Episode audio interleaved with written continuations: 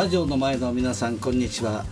毎月第4金曜日のこの時間は三和喧騒プレゼンツ三和の輪をお送りいたします。お相手は私玄格正美とアシスタントの近藤直子です。この番組は田無町一丁目にあります三和建装株式会社の玄格正美が交友関係の中からゲストをお呼びしお話を通じてより美しい人の暮らしについて考えていこうという番組です。最後までどうぞお楽しみください。この番組は人の暮らしを美しく三和建装株式会社の提供でお送りします。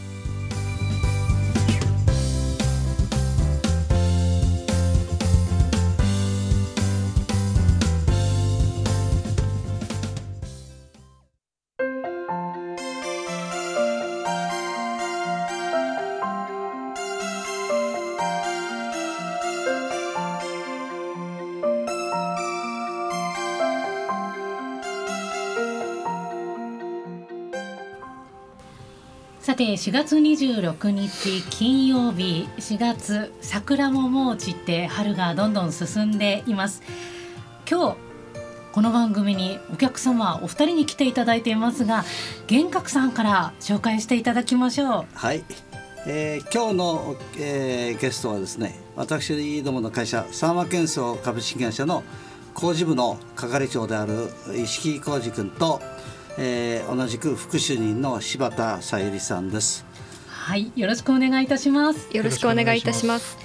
えー、石木さんそして柴田さんにお越しいただきました。今日は番組の中でお二人のお仕事のことそして日頃思っていらっしゃることを伺っていきたいと思います。まずこの前半のところでは工事部係長石木浩二さんに伺っていきます石木さんははい三和建装入社して何年経つんでしょうか？入社して6年目になります。6年目、はい。これまではこの建設業界で他のあの会社にお勤めになってたんですか？それともこの会社からだったんですか？前の会社も建築系の会社で働いていました。そうなんですね。はい。えー、と前の会社の時は建築系のどういったお仕事をされていたんでしょうか？もともとの出だしは新築工事、はあ。はい、ビルとかマンションを、ええ。はい、作る現場の施工管理をしていました。はい、えーそれが今三和建装ではどういったことをされていらっしゃるんですか？石木さん。社内では、えー工事部の係長をしています。そうなんですね、はい。えー、6年ねえこの会社に入っては6年ということですけれどもあの実際建設業界ではもうどのくらいやってらっしゃるんですか？全部で18年目になります。18年はい。そうするともう大ベテランでいらっしゃいますね。うそうですね、んうんその建設業界に、まあ、18年いらっしゃるわけですけれども実際この建設業界でお仕事をしたいって思われたのはいつだったんですか、もともとは小学校の頃ですね。はい。じゃあもうだいぶ前からそうですね。ええええはいええそうなんですね、えーどういう流れでというか小学生の頃はどういうふうにこの業界を目指してらっしゃったんですか？私が住んでいたマンションですね、ええ。えーこちらの方で大規模の修繕工事がありまして、はい、えーその時に初めて、えー改修工事といううジャンルを知りました、ええ。はい、その時に、えーうちの両親に、はい。えー大きくなったらこういう仕事をやってみたいと言ったということを聞いています。ああ。あの言ったってことを聞いてるっていうことは石木さんご自身では覚えては？言ったことは覚えてはないんですけど、ええ。やってたのは面白くてええ。ずっとバルコニーを見てたのを覚えてます、ああそうなんです。あ、はい。その現場の、はい。あバルコニーを見ていた。はい。じゃあもう子供の頃からのそうなんですね。ね思いえが叶って今っていうことですね、まああの建設業ってね、ええ。あの幅広く受け取られがちなんですが、まあ主にこうか新築工事ゼロから立ち上げていくはい。そういう仕事とそれからあの建てたものをですねええそれを直す修繕、はい。ええ。この部分にこう大きく分かれるんですね。はい。改修工事と一括りで言いますが、でまあ、うちの会社はもはい。うそれこそ本当に改修工事専門特化してるということでして、うん。まあ、その中でもまあ改修工事っていうと今マンションの大規模修繕。はい。えあのこの辺の大きいマンションも結構やらせていただいてます。えそれからこれがまあ分譲マンションになるわけですが、はい。それから賃貸っていうと皆さんイメージされるのは都営住宅とか、それから UR 都市機構さんのその賃貸住宅の改修工事、うちの場合はその2通りの中で大体売り上げあ半分半分ぐらいかなというところなんですが、はい。まあ、そういう人の住んでる中でし仕事をするというのが新築工事との大きな違いです。違いうところですね。そうですね。ええええ。うん。石木さんはその今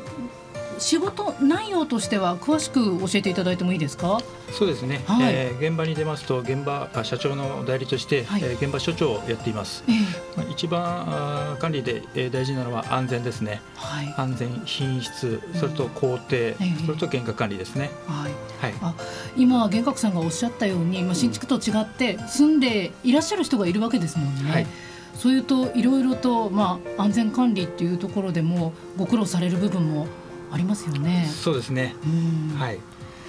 ズバリその現場監督というお仕事、あのよく聞くこの現場監督ってお仕事ではあるんですけれども、改めてどんなことがどんな力が求められる仕事なんですかね幻覚さん。まあ、さっきも言ったように決定的に違うのは人が住んでる中でやるわけですから、はい。その部分が一般の新築工事の現場監督とは違いますね。ですからもう日常の生活の中でええ。いかに日常生活をしてもらいながら、あのストレスのない形でね工事を進めていかなきゃいけないというところで要はサービス的な精神サービス業的なそういう、えー気持ちも持たないとですね、ええあの毎日はい。お客様とは朝夕もうとにかく出入り口のところでええ四六時中会うわけですから、ええ。挨拶一つ常にこう欠かせないというふうなそういう印象を与えていくことも大事なことなんですね。ええええ。そうすると幻覚さんのこの会長のお立場からうん。石木さんのはい。日頃のお仕事の様子を見ていて、はい。ズバリいかがでしょう？か。いやまあこれはあのうちの会社でもエース的なあの現場所長なんです、えー石木君の場合はですね。はい。まあ、あの何人かおりますがその中でもあの当社に来て、えーいくつかの現場をやってもらってますがどこでも非常に高い評価をいただけてるということで、まあ、さっき言った一番大事大事な安全管理とか、はい。現場管理としてあ現場監督としてねやらなければならないことを全部やりながら、ええしかもそのサービス業的なそういう思いでお客様には接していかなきゃいけないはい。というところでそこでいつもあの期待に応えてくれてるというふうに受け止めてます。はい。こういう会長からこういうお言葉をもらってますが、石木さん。ちょっと今、顔がほころんで、はい、白い歯が見えておりますけれども、ズバリ率直にこういう言葉をいただいてどうですか？あもう嬉しいですうーん、はいそうですよね。はいあの今まで現場でこうまあこの三和建装において6年間はい、えー現場に出ていらっしゃるわけですけれども印象に残っていることどんなことがありますか？えー入社してすぐですね、はい。えー埼玉県の方で、えー多棟型現場、はい。えーこれも22棟とかうん。ありましたね、そこで560所帯、はい。えー大規模なあ現場だったんですけど、えーまあ、無事安全に、えー終わったんで、えーまあ、入ってすぐだったんで一番印象には残っている現場です。もう入ってすぐそんな大きい現場にっていうことだったんですね。はい通常だと大体現場って、まあ、本当に様々だと思うんですけども今のは200あ22棟の560所帯、はい。通常だと大体どのぐらいの現場が多いんですか？あの分譲マンションですとね、ええ。大体100個前後っていうのが多いんですが、はい。まああの UR さんの仕事にうちもえ結構あの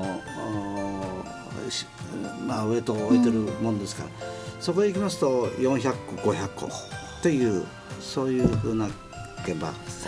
受け回らせていただいてます。そういう大きい現場だともちろんそれだけ関わるこの方業者の方もたくさんいらっしゃいますよね。そうですね、ええはいこの石木さん現場監督として現場にいて石木さんのこう一緒に働いてる仲間の方っていうのは大体どのぐらいの例えばこのぐらいの560所帯の現場とかってなるとどのぐらいの方が関わってるんですか？人数でいうと人数的にはやっぱり150人、えー、強ぐらいはいましたね、はい、そこで現場監督をされていらっしゃると。いうことなんですね。あのー、先ほど玄格さんからのこの評価っていう部分もお聞きしたんですけど、なんかお話に伺ったら別のところからも評価されて賞をいただいてるあそうですね、えー、あのえー、っとまあ、あのこの市内でしたけども、はい、えーと、石木君が表彰いただいたのは新町の方にある武蔵境通りという、はい、あのそうです。武蔵境の駅行くところの市内ですが、そこの現場で UR さんから、その年の数件しかない表彰の対象に選ばれた。いうことがありましたですね。もう一年間に数件しか表彰しない、うん、そうですそうです。もう非常にハードルは高いんです。表彰をもらうこと自体がですね。非常に高いもう年間に100件ぐらいは、うん、えー、この点の工事が発注されるんですがそのうちのまあ一桁ぐらいしか、はい、えあの表彰対象にはならない中で、えー、石木君の現場ですねその新町にある武蔵境で、そう、そこで表彰を受けたのが非常に印象に残ります、ね、これやっぱり社内の評価っていうのはもちろんですがその関わっているその外の方からの評価いただいた時どうお感じでした？やっぱり嬉しいです。ですよね、はい、はい、また次からも表彰状いただけるように頑張ろうと思います。うん。さあお話を伺ってまいりました。一色さんにまずお話を伺いましたけれどもあのまずここで1曲、えー、曲を挟んでまた後半は今日来ていただいている柴田さんにもお話を伺っていきます。一色さんから今日リクエスト曲頂戴していますがどんな曲でしょうか？ゆずの栄光の架け橋です。はい。ゆずの栄光の架け橋。これはどういった理由で？ぱり現場で仕事をしていく上で、えー、やはり大きな壁にぶつかることもあります、えー、行き詰まった時ですねこの曲を聴くと勇気をもらえて、えー、頑張ろうという思える曲なので選ばせていただきました。はい。それではここで聴いていただきましょう。ゆず栄光の架け橋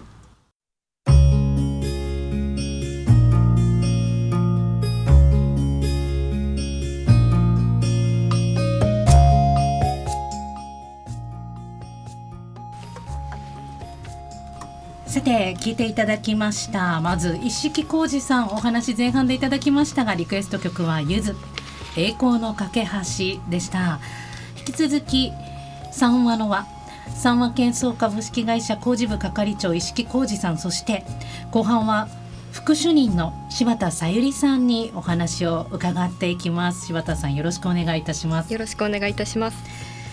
柴田さん、あのー、すごく今私隣の席から柴田さんのお顔をよく見てるんですが肌が白くて、うん、張りがあってねあの女性の方にお年を伺うのは何なんですけれども今でも伺っちゃうんですけど、はい、はい、お年おいくつなんですか？今25歳です25歳お若くていらっしゃいますが、はい、そうすると三和建装に入ってからは何年になりますか？えっ、と4年目になります。4年目。はい。もともとご出身はどちらなんでしょうか？えっ、と出身は秋田です秋田？はい。東北？そうですね、はあ、秋田から三和建装っていうのはまたどうしてなんですか？あの学校がこっちだったとか。あいえあのそういうわけじゃないんですけれども、えー、ともともと建築に興味があり、はい、えーと高校は工業高校に通っていました、はい、それでできればあの地元の企業で、あの就職もしたかったのですが、あのやはり地元の建設業で、あの女性が働くっていうのがなかなか難しい状況でしたので、まあ、一度はあの一般のあの企業に就職したんですが、えっと転職を決意してあのこちらに入社しました。そうだったんですね、はい、秋田から三和建装っていうのを検索できたんですね。あもう検索はできると思うんですけども。まだなぜ西東京市の三和建装だったんですか？そうですね。あの、はい、転職サイトに登録して、いろんなこの建設業の会社を見てみたんですが、えやっぱり一番はあの三和建装のホームページの、えっ、ー、と何ですかね。あのビフォーアフターの写真が載ってあるページがあるんですけれど、はい、あのその変わりようがなんかこう素晴らしいなっていうふうに感じてそこで感動して、えー、ぜひあの入社したいと思い、えー、はい、応募しました。今もうそのお話を聞いた時の会長である玄格さんのお顔がねほころんでなんですけれども実際玄格さん当時秋田から採用のこの応募があったっていうのはどう感じられました？あの私のところもねあの、えー、金がね、はい、あのまあ、女性のね、はい、で若いそういう現場監督さんのなり手がいないもんだろうかということは私もあの社長ともどもねよく話はしてたんです。はいその最中にですね、えー、あのうちにヒットしてくれたっていうことで、えー、まああの秋田から直接来られて面接をさせていただいたことをよく覚えてますが、えー、果たしてどんなもんかな長続きしてもらえるのかななんていう不安はありました。ででも、うん、うん、それがもうすごいんですよ。来ていただいて、まあ意欲がですねあのピンピン伝わるものがありましてね、はい、あの今では女性社員、まあ、あのその後柴田さんの後からね、はい、3人ほど来てくれてるんですが、はい、やっぱり柴田さんがいればこそみたいなところがあって。えでまあお客様からもね、え、本当にあのもう男性にはないきめ細かな、うん、そういう心づくりまあ本当にさっきも言いましたが、サービス業の精神持ってないとこの業界はやっていけないところがあって、そんな中でね柴田さんの存在というのは非常にいい効果があらゆる面で出てます。うん。えー、来てくれて本当に助かってます、はい、それまでは女性の方で、うん、こう現場に出ていらっしゃる方っていうのはいやいやそうしょあの職人さんでね、えー、たまに女性が加わってたりする場面ありましたけど、はい、やっぱり建設業の現場ではまだまだっていうところがあって、はい、はい、今あの実際柴田さんは、まあ、今というか入社されて4年というところですよね、はい、入社してからはどういうことお仕事をされているんですか？そうですね、えーと、現場の現場代理人のもとで、はい。はい、えーと、安全管理ですとか、まあ、工程の管理あとは、まあ、先ほども石木さんも、からもあったんですけれどもあの大きい現場になると,、えーと、職人さんが100人150人と、あの大勢入ってきますので、まあ、そういった職人さんたちの号令がけといった、えー、と仕事をしてます。それはいわゆる監督現場監督そうです。号令がけって言いましたけどね、えーえー、本当にあのまずああ最初朝はね、えー、あの朝礼から始まるんですよ。はい、はい、その朝礼の司会を彼女がやってる。やっている、えー、150人200人時には入る大きな会場で、まあ屋外であったり屋内だったりもするんですが、そういうこともやってくれている。イメージとして、うん、いわゆるこう男性の多いしかもいろいろとこう男性のベテランの方が多いところだと、うん、まあ、あのご苦労もあったのかななんていうそのそこにまず女性が号令がけをする、うん、女性が前に立って引っ張っていくっていうのはいろいろとあるかとは思うんですけれども例えば現場に出てこういうことは、まあ、苦労しただなだろう苦労したなとか大変だったなっていうのってありますか？そうですね。やっぱりあの今あったように、ええ、あのやっぱり男性から見て女性の監督っていうのは、うん、あのなんていうんですかね、まあ、ちょっと舐められたりとかすることも中にはあるので、え、まあ、そういう時は最初は苦労するんですけど、こう工事を進めていくうちに、うん、あの職人さんともこううまくコミュニケーションを取りながらやっていくと、まあ、あの打ち解けてあのもう最後工事終わる頃には、はい、あのこうなんていうんですかね、ね、こううまくあの収まるというか、はい、もうそれは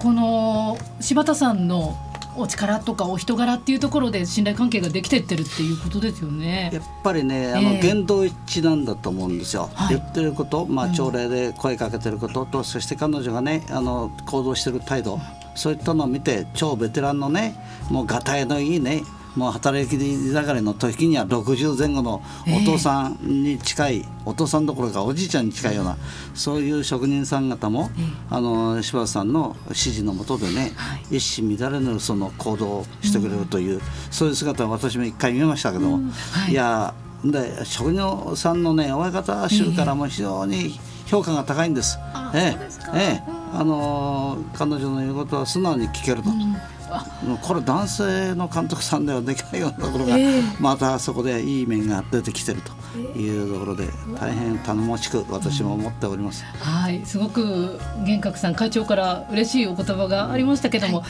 あの実際この一色さんは係長として、はい、はい、あの柴田さんとも一緒に例えば現場でっていうこともあるわけですよね。はい、はい、あの係長から見て柴田さんこの働きっぷり、い、かがですか？普段は優しいんですけど、まあ、現場に出ると、はい、男性社員にも負けないぐらい根性があって、信頼のおける優秀な社員です。というこの会長そして女子である石木さんからこういうお話がありましたけども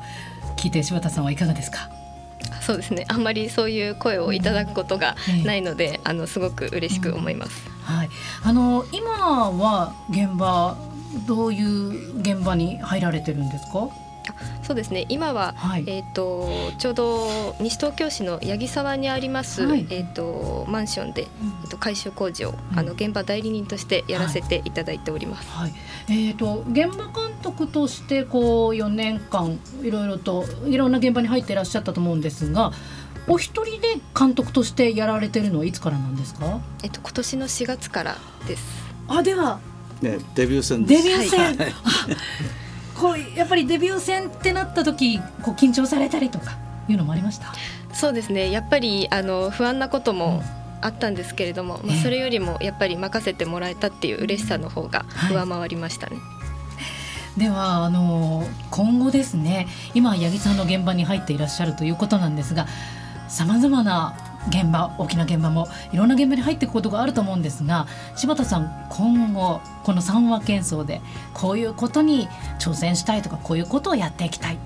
何かありますか？はい。そうですね。やっぱりあの建設業全体でも女性の現場監督っていうのはまだまだあの男性に比べると少ないと思いますので、はい、あの安全面に気をつけてあとはお客様にあの信頼をえいただけるようなそんな現場監督になりたいなと思います。はい。えー、最後になりますが石木さんにも伺っていきます、はい、今後この会社三和建装でやっていきたいことこういうふうにしたいことぜひ教えてください。そうですね、えー、いろいろあるんですけど高度難度の高いですね現場があればどんどん挑戦していきたいなと思ってます。はい。お二人にお話を伺いました、えー、本日はお二人お忙しいところありがとうございました。ありがとうございました。さてお話はつきませんがそろそろお別れの時間となってまいりました。改めてご紹介します本日は三和建装株式会社工事部係長一式浩二さん。そして三和建装株式会社副主任の柴田さゆりさんにお話を伺いました。どうもありがとうございました。ありがとうございました。三和建装プレゼンツ三和の輪。この番組は本日夜7時からの再放送終了後 FM 西東京のホームページからポッドキャストで音源配信されますインターネットで FM 西東京と検索すればパソコンはもちろんスマートフォンタブレットいつでもどこでも聞くことができます。さて3話のは次回の放送は5月24日金曜日です。玄覚さん次回はどんな方がいらしてくださるんでしょうか？はい、あの次回はですね、あの三和建装やっぱりあの大勢のまあ協力会社さんの協力なしではやっていけないわけでございまして、協力会があります。三和会という協力会がありますが、はい、そこで会長をやってくれている、えー、並木樹脂さんの社長並木正光さんと。それからあの、まあ、仮設工事が非常に最近はもう、えー、忙しくなってるんですがそこの仮設部門でしかもあの三和会の会計を担ってもらってる、えー、浅香産業の今野敏夫社長、お二人を呼ぶつもりでございます。はい。では皆さんに楽しみにしていただきたいと思います。ここまでお送りしましたのは三和建装株式会社の会長私玄格正美とアシスタントの近藤直子でしたそれでは最後にもう一曲聴きながらお別れとなります、えー、今日ご出演いただきました柴田さゆりさんからのリクエストです。柴田さんどうしてこの曲を選ばれたんでしょうか？どんな曲でしょうか？あはい、えっ、ー、と高橋優の福笑いという曲で、はい、えっ、とこの曲は西東京市に引っ越してきて間もない頃によく聴いていた曲なのですが、はい、あの高橋優さんも秋田県の横手市出身ですのであの皆さんにぜひ聴いていただけたらなと思います。はい。わかりました。それでは最後に柴田さんのリクエスト曲聴きながらお別れとなります。高橋優福笑い